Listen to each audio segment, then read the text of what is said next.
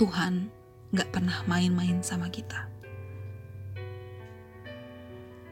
Dia akan terus memperbaiki kita dan menjadikan kita sesuai apa yang baik pada pemandangannya.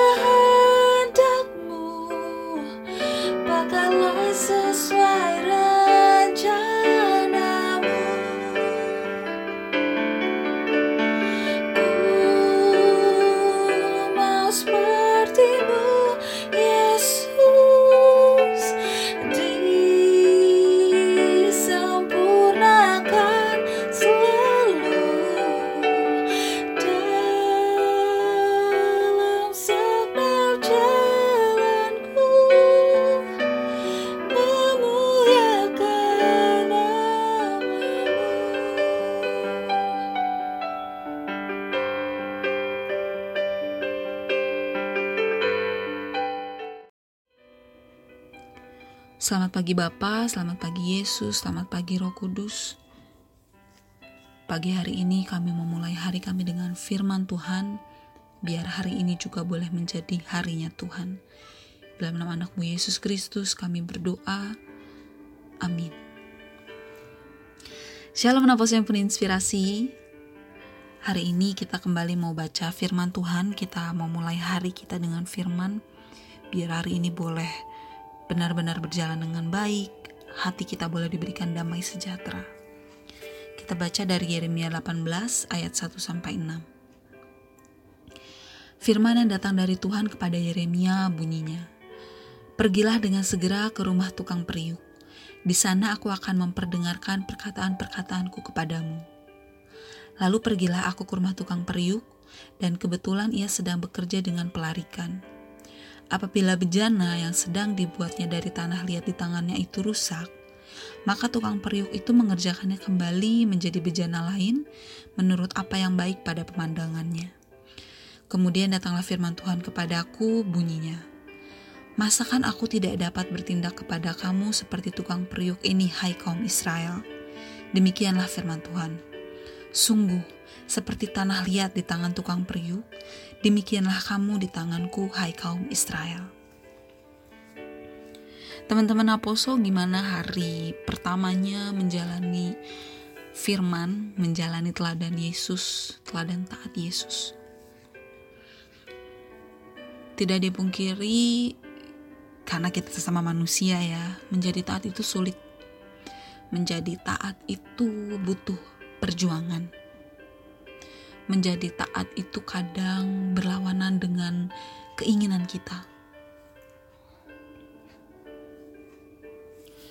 Gimana teman-teman menjalani hari-hari di saat berusaha menjadi taat, tapi ternyata hari-hari itu nggak berjalan sesuai rencana kita?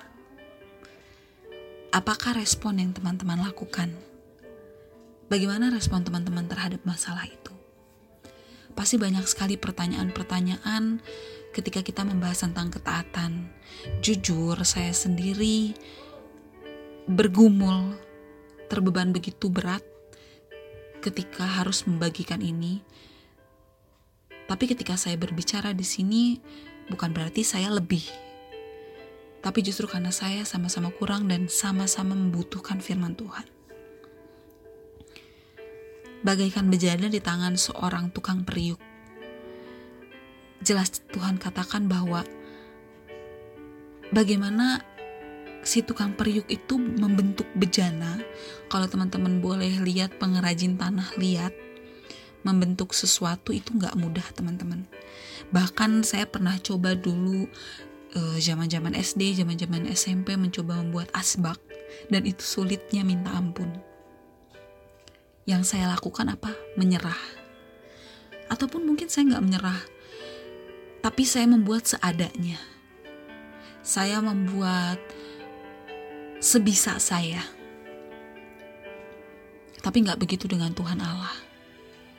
Ia mengatakan bahkan tukang periuk pun ketika sedang on the way nih membuat bejana dan ternyata bejananya itu tidak terbentuk sebagaimana mestinya atau bahkan rusak entah itu pecah entah maksudnya adonannya pecah ya adonan tanah liatnya entah itu uh, serong serong kanan serong kiri tidak benar bentuknya saya kurang mengerti istilah-istilahnya tapi Allah merumpamakan seperti itu. Ketika gagal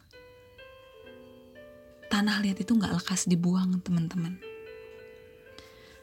tapi dengan sabar tukang periuk tersebut membentuk lagi menjadi bejana yang baik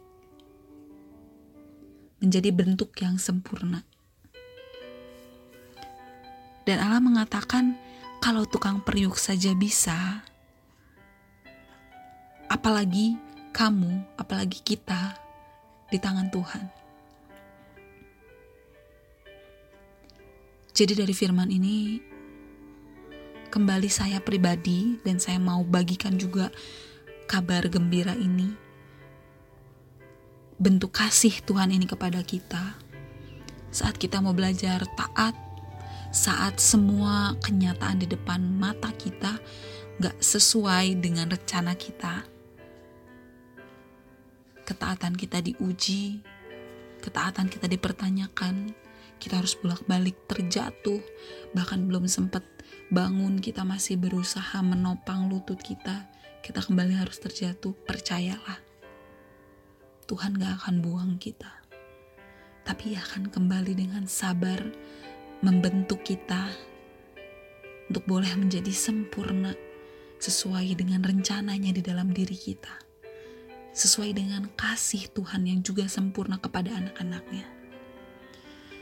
Jadi kalau kemarin kita boleh mengetahui, kita boleh dengar tentang teladan taat dari Yesus, hari ini kita kembali boleh tahu bahwa sekalipun kita jatuh, sekalipun dalam proses ketaatan kita, kita berulang kali rusak, berulang kali gagal, ingatlah